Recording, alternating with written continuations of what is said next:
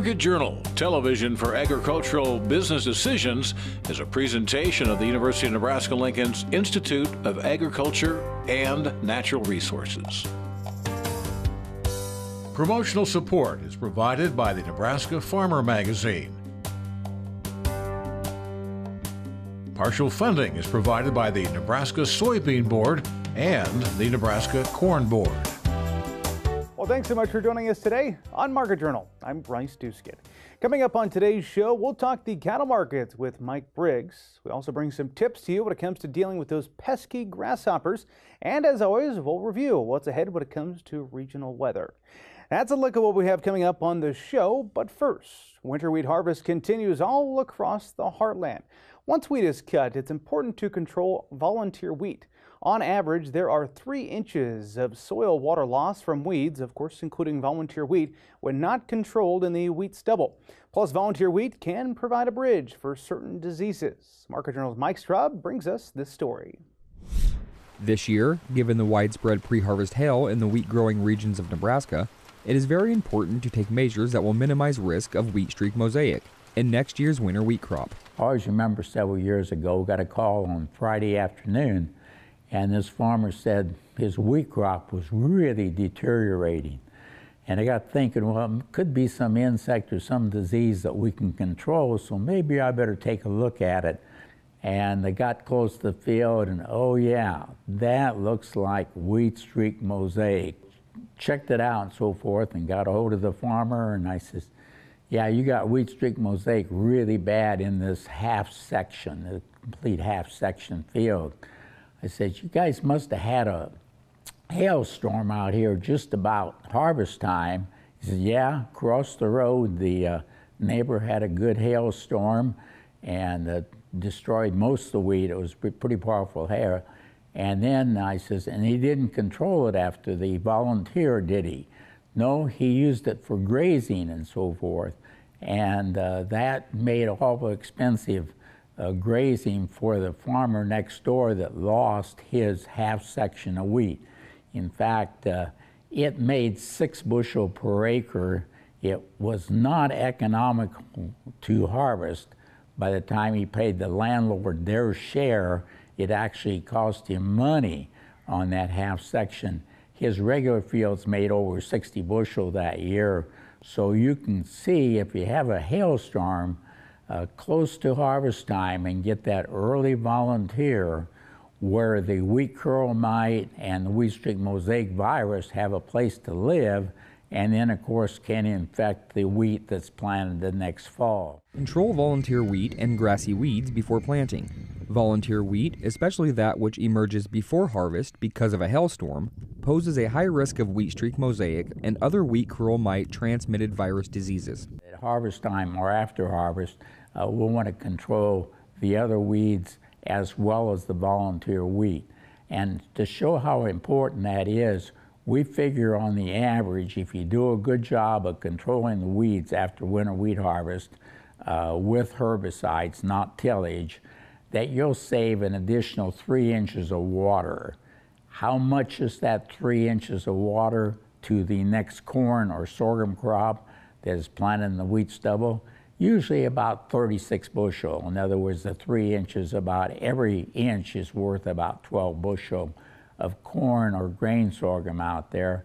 So you can see, and, and we probably have some people this year that may want to pasture that uh, stubble because of the uh, shortage of grass, but it's so expensive to do that when you figure you're going to lose maybe 36 bushel on the next crop that uh, it's probably not the best thing out here in dry western Nebraska most years. A few changes to the combine, making sure you spread out any crop residue, could mean a better suppression of post harvest weeds, reducing the chances of disease. Make sure you set the combine really careful and so forth. And then the other thing we found out, it's really important to spread that chaff. Uh, that is because, and I know we've seen this over the years, where you get a concentration of the uh, volunteer wheat or the wheat, the small kernels and so forth that might be going to the combine. If you get a lot of that right directly behind the combine, it's harder to control than where you spread it out. because density does make a difference. If you have a lot more weeds, and, and, the same thing goes to the weeds that go through the combine. If you've got a concentration behind the combine, they'll be harder to control. So it's really important to spread those that chaff to the combine. The other thing, what we really like out here is stripper headers to maintain that crop residue. We find that crop residue is really, really important to our next corn or sorghum crop. And we had a farmer call me and he says, My brother in law and I were flying over our fields. And we came to this one field, and half of it was greener than the other half. And that didn't make any sense because we planted the same hybrid all the way across the field. We fertilized it the same. So we landed and went over to the field. Oh, yeah, on half the field, we took the straw spreader off and baled the windrow of straw. Well, this was a pretty good year in southwest Nebraska, and so we measured what the yield was uh, on that part that they removed the straw spreader and baled the windrow of straw. It made 97 bushel. And we went over to where they left the straw spreader on, spread the crop residue. It made 117. It cost them 20 bushel. And the farmer says, you know, I never got the value of 20 bushels of corn off where I uh, removed the, uh, the uh, straw spreader and the windrow straw and so forth. And that's about really true that that uh, crop residue is so valuable. So you want the most uh, straw you can have out there.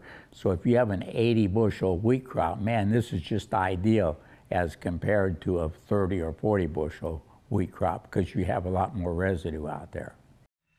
Control pre-harvest volunteer wheat in wheat fields and summer crops before planting winter wheat this fall and make a few adjustments to the combine to maximize yields in the future. Reporting for Market Journal, I'm Good stuff there, Mike. We do appreciate that story. If you're interested in learning more about the importance of controlling volunteer wheat post-harvest, Bob has an in-depth article on that topic. You can find that at cropwatch.unl.edu. Well, certain areas of the state are seeing lots of these this year. Grasshoppers are out, and they can certainly become an annoyance for you personally. But in crops and pastures, they could become a threat to your bottom line. Bill Dodd has this story. Grasshoppers can be detrimental to a row crop operation, and the same can be said for the pastures of livestock producers as well. According to USDA data based on the 2022 Adult Grasshopper Survey, it was determined that 10 counties in Nebraska had fall grasshopper numbers averaging over 15 per square yard. This data pointed to a potential problem for the summer of 2023. And we had 10 counties in uh, the west central part of uh, Nebraska and, and, the panhandle that did have adult grasshopper uh, numbers over averaging over 15 per square yard, and that is a, a red flag. So um, we actually have a couple producers in Grant County that have seen high uh, immature or uh, nymphal numbers, grasshopper numbers. Now, um, not every location will have high numbers, but especially where you see those little red areas on the map, those are warning signs that you need to be observant. But I, I do know that uh, there's a couple of producers in Grant County and maybe even in Cherry County that are looking very seriously at their, at their population numbers. Typically, treatments for grasshoppers should be completed no later than July 1st. And while it may be too late in the season to treat pastures for grasshoppers, if left unchecked, these pests can cause damage that would take a great deal of time to recover from. Give you an example, uh, a, gra- an adult grasshopper can uh, consume 50% of its weight per day.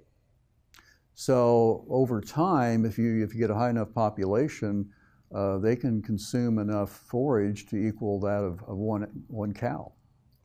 And it's, and it's especially problematic where uh, you didn't get ga- uh, grass production the previous couple years, and the pastures were grazed pretty hard. And that's where the impact will certainly be the greatest because uh, they can consume quite a bit. And you don't want to, when they start reducing 50, percent of the plant, that's when you've got real problems. We only like to see 25% loss of that plant. While the lack of rainfall in the past year has been conducive to grasshopper populations thriving in these localized areas, there is some hope that the recent rains that have fallen on western Nebraska could offset some of the feeding damage done by these insatiable swarms. So, this phenomenon is generated by weather. We had a, a, a series of, of three years of very dry conditions out west here, which really increases the, the likelihood of seeing grasshopper populations increase. They like a very uh, dry environment, less than 30 inches of moisture per year. So historically, the western part of Nebraska has always been a, a prime uh, situation for uh, pasture grasshopper development. Not as bad as it was in 2010, 11, and 12, and hopefully with all the moisture we received here in the last 30 to 40 days, uh, you know, grass production will certainly increase and help offset some of the feeding damage caused by uh, the grasshoppers. As it stands, there are 50 species of grasshoppers in Nebraska rangelands, though fewer than 10 species have ever reached economic levels. However, as the summer months continue on, it would be a good idea to keep a close eye on those grasshoppers in your pasture. Reporting for Market Journal, I'm Bill Dodd. All right, thank you for that story, Bill. If you'd like to learn more about grasshopper populations and control methods in your pastures, you can visit the website beefwatch.unl.edu. It is once again time to turn our attention now over to the markets. He's one of the most requested guests that we have here on the Market Journal.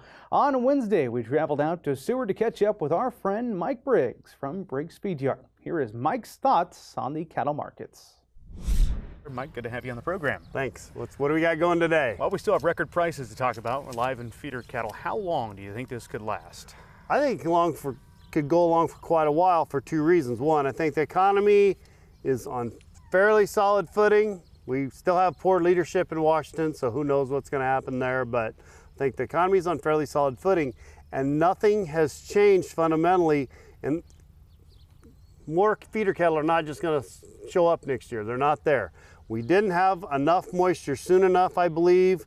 It's going to be interesting to see how many people retained heifers so that maybe in another year we can have more calves, but there's not going to be more calves next year.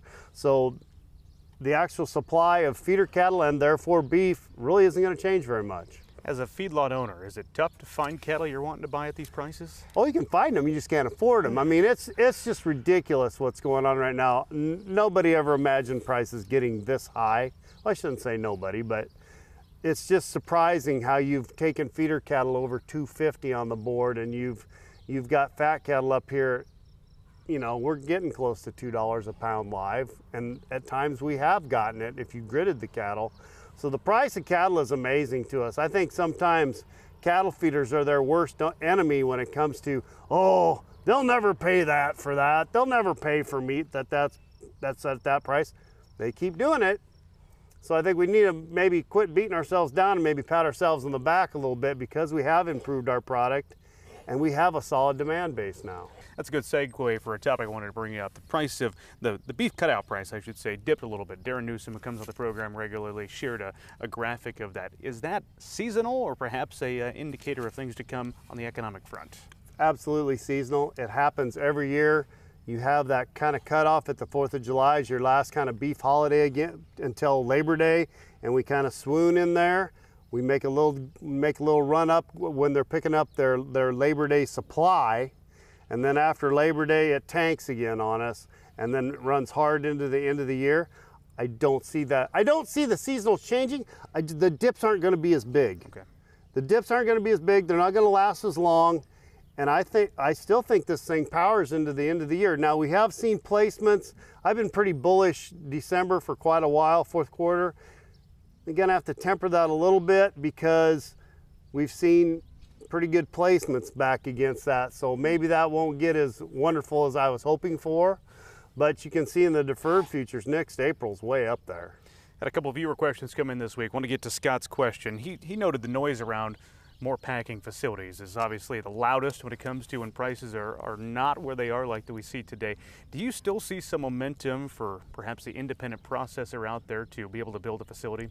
That is, that is a great question. We discussed that on one of my conference calls today. And a lot of us that have seen this several times, we tried investing money in a packing plant once. Of course, that money's gone forever. This packing plant deal, the government allowed these packers to consolidate and get so big that they have such a chokehold on this deal, it's really hard for new entry.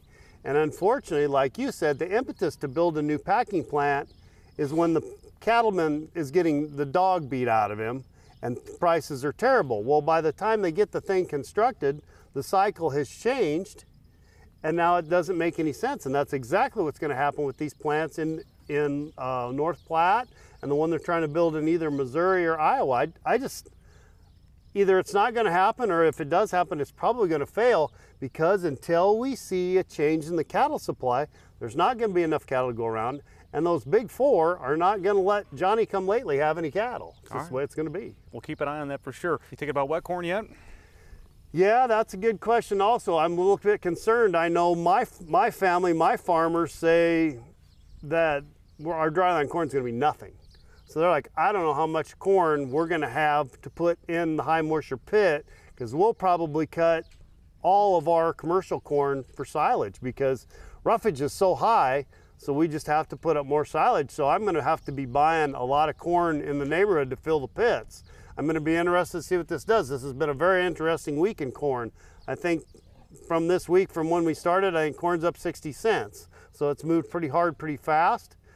We'll see where it goes. I know all the stuff with the the grain, um, the grain portal out in you know, Ukraine. That's kind of a problem right now.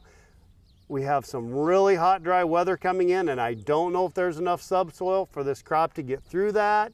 And how long is that hot and dry going to last? You know, it could still fry all these crops and we'd be right back in the frying pan again. So I'm a little bit concerned about it. So it may be a situation like it was last year where we put up a lot of high moisture corn. So we've got control of the corn regardless of price. Mm-hmm. All right. Well, you always leave us with, with some wise words of inspiration uh, about the markets, particularly on the cattle front. What would you like to leave us with? I want the feed yard guys to keep fighting. We finally got the stick. I say we use it. Uh, the, the Packer had the stick for a long time. It's going to be interesting to see what the Packer does. Everybody wants to say that, well, this year's going to be like 215. It's not because they can't close packing plants anymore. If they do, it'll be a real shock to me. They, yeah, they can drop their hours to 32 and stop Saturday kills, and that's probably what's going to happen. I don't even know if there's enough cattle for that. So I think, I think the cattle feeder's in the driver's seat for a little bit just wish you wouldn't be so glassy-eyed when you went to the sale barn to buy feeder cattle. But anyway. Thanks for the time, Mike. We always Thank appreciate you. it. It's always entertaining when we have Mike here on the show. I do want to note we didn't have enough time on the broadcast to include our full conversation, but we'll post that over on the Market Journal YouTube page. Coming up next week, we'll be joined by Luke Beckman from Central Valley Ag. As always, we invite your questions here on the program. Feel free to email us, and I'll pass your question along to Luke. Well, anyone who spends time in the sun without proper protection can develop skin cancer. Farmers and ranchers are in one of the most high risk categories, in fact. That is the bad news, but there is good news out there, and that's that we can do things to mitigate exposure. That includes applying water resistant sunscreen, wearing wide brimmed hats, work clothing choices, and more. You can learn more about ways to protect yourself from skin cancer in the July issue of the Nebraska Farmer. Well, up next, we get a check on weather with Nebraska Extension ag climatologist and Market Journal chief meteorologist Eric Hunt. Eric, it is July, so I imagine we're going to see some hot weather here in the next few days. But let's start with an updated look at the drought monitor. Well, thank you, Bryce. We do indeed have some heat coming in the next week. Uh, but let's first start off with a look at the drought monitor. So, some good news report here. We've actually seen more eradication of exceptional drought across parts of east central Nebraska. So, York, Geneva, you are now in D3. Still bad, but a little bit of improvement. We've also seen improvement to severe drought across the Omaha metro area. Unfortunately, we still see D4 uh, across up near West Point and that area kind of between Aurora and Fullerton. So, in addition to most places actually starting to pick up some decent precipitation in the last three weeks, we actually have seen you know fairly cool temperatures for the last two or three weeks. Uh, so these are monthly departures from uh, from normal across you know across the U.S. And a lot of the central U.S. has been fairly cool the last three weeks. Uh, as we've seen a ridge over the southwest and west and troughing kind of the central part of the country, and we've seen cooler temperatures. That is about to change, though. So what we're going to see is that ridge, is, which has been placed mostly across Texas, you know, in the southwest is going to start moving toward the east northeast, probably settled over the southern high plains. With that's going to come a north and eastward expansion of heat. Now, this is a, a risk of hazardous temperatures, so we are going to see some hot temperatures this next week. Uh, I don't think we're looking at record heat, and we're not probably looking at a really rapid warm up. We are looking at a gradual warm up, but I'm showing you this because we are likely to see temperatures well into the 90s with higher dew points. So heat indices next week will likely be in 105, 110 range. The good news is, is we do have somewhat adequate soil moisture across a lot of our region. Um, I'm showing this as basically kind of pointing out that we have really seen good recharge in the top part of the profile. Um, this is a mesonet site that's uh, in southeastern Saunders County near the UNL farm, but we probably don't actually have very deep moisture just yet. So I don't know that we have a really strong reserve to get us through two weeks of heat. We probably have enough to get through this next week. So again, uh, the next week we are looking at temperatures you know, well above average across a large portion of the country. Uh, again, I think we are probably looking at consistently temperatures being in the low to mid to upper 90s. Uh, maybe some spots will hit 100. Uh, again, we are looking at te- things being relatively dry. Now, what I'm looking forward toward the end of this upcoming week and into early next week is for that ridge to start maybe moving back toward the west and breaking down a little bit. Uh, so it's possible we could actually start seeing a frontal passage come through our area toward the end of this next week, which might actually bring us some precipitation. And you'll notice in this 8 to 14 day outlook that we are looking at, you know, the area of where we're looking at the driest conditions maybe will be shifted to our south a little bit. Uh, better news as we head into August. This was just released on Thursday, so we are looking at actually uh, probably somewhat below normal temperatures across our region, uh, according to the CPC, that is, uh, with above average precipitation. So, again, this might be a relatively short lived spell of heat and dry weather. Thanks. Back to you, Bryce. All right, gonna get warm, but that's what we get here in the month of July. Thanks for that update, Eric. Finally today, with an influx of rain across some portions of Nebraska, crop diseases should be on the minds of row crop producers. This week, we had, we had the pleasure of catching up with Extension plant pathologist Dylan Mangel to see what particular diseases soybean producers should be looking out for. Well, when you're on Market Journal means we've got some diseases out there, particularly for soybean fields. So I guess broadly speaking, this year has been a unique one. Kind of walk us through the growing season you've seen it so far. Yeah, so with the rain showing up, that's when the diseases are going to show up. So uh, this year maybe a little bit more so than previous years as well because we had that slow start. Those plants were extremely stressed going into that, and they needed the rain, and the rain's definitely going to help the situation out. But it's also going to fuel those plant diseases that have been sitting out there. So one of those in particular has just been some of those dormant seedling diseases that didn't happen earlier in the year, uh, but are showing up now as that water's coming. And in particular, Phytophthora is the one that's showing up now. Talk to me more about that. What are you seeing out in the fields? Yeah, so typically those spores will lay dormant. As soon as we get a flush of rain, those will wake up those will then move to those plants and within about 10 days you'll start to see symptoms. And the symptoms you'll see when you go look at those in the field is, is just a wilted plant. If you're walking along and you've got a row that looks good and then you see a, a gap in that row where, where several plants or a single plant are wilted uh, or starting to dry down that could typically be phytophthora showing up. And it's just blocking that water in that plant from moving up so the plant can't keep up with its water use and uh, the, the dead giveaway for Phytophthora is a brown stem that's going to proceed from the soil surface up two or three nodes. So it'll be a dark brown stem, easiest to identify of the seedling diseases. Is it fairly isolated when you're walking around scouting for it, or you see it kind of more widespread in a certain area? Yep, it's, it's going to show up in pockets in the field. If you've got a low area uh, where water may pool, where the ground might stay wet just a little bit longer, that's the best place to scout for it. Uh, that's just the moisture is going to last a little bit longer and give it more time to get to the plants there one of those things we should be uh, perhaps considering sending in to get tested? Yeah, you can send those plants into the UNL Plant and Pest Diagnostic Clinic. It's very important to identify for certain which seedling disease you have so you can select a, a, a variety and a, a, seed treatment next year that's going to target that disease specifically. Not much we can do in season about it? You know, the best thing you can do in season is just take good field notes mm-hmm. so you know where to treat next year. Yep, good point. Mm-hmm. All right, something else uh, you brought up to us white mold, seeing that particularly in northeast Nebraska this year. Yeah, we're getting calls from growers right now. Uh, with white mold, the plants are most susceptible during flowering. So there's that short window, fortunately, so it's not a, a full season type problem. But if you've got the right conditions while those plants are susceptible, it can really start to show up. And I'm getting calls this year because growers are they're irrigating earlier than they had in the past. typically during flowering, which is really before that soybean water requirement picks up a lot, but they need to water because they've got to get that moisture in the ground. There's just nothing there for it, and they might not have the capacity to wait. Um, so those calls are just concerns that they're going to make that problem worse by irrigating. Mm. Uh, now with this rain showing up kind of timely, um, that could make the problem worse as well. So we're seeing it in, in northeastern parts of the states uh, that are rain fed, but we're also seeing it in irrigated parts uh, in the center of the state where growers have had a field history of it and they know that if conditions are right, it's going to show up again. That is a pretty big impact on yield, I understand. It certainly can be. Yeah, if you've got those conditions there, if it gets into the flowers, unfortunately, you're not going to see it unless you're scouting very carefully. You might see you might see small mushroom-like structures from the white mold uh, fungus that are going to infect it, but after it infects, around the time of infection, you'll see nothing mm-hmm. until later in the season. You'll start to see that rot form in the stem at, at those flower positions where it was infected. So, it's uh, you've got to treat in advance of seeing symptoms, which can be difficult. Yeah. That's what I was just going to ask you about. One of those uh, good thing to take notes on, take notes on, and uh, be tracking yep. for a next for an upcoming growing season. Yep. And if you've got yield maps, you can see. If you know you've had it in the past, you can see where it was, and those are the areas I'm recommending to focus treatments on. We're going to have you back here on Market Journal on Crop Talk in particular coming up here uh, in a week or two to talk about some some later things you'll be seeing in soybean fields. But what else do you want to share with us today?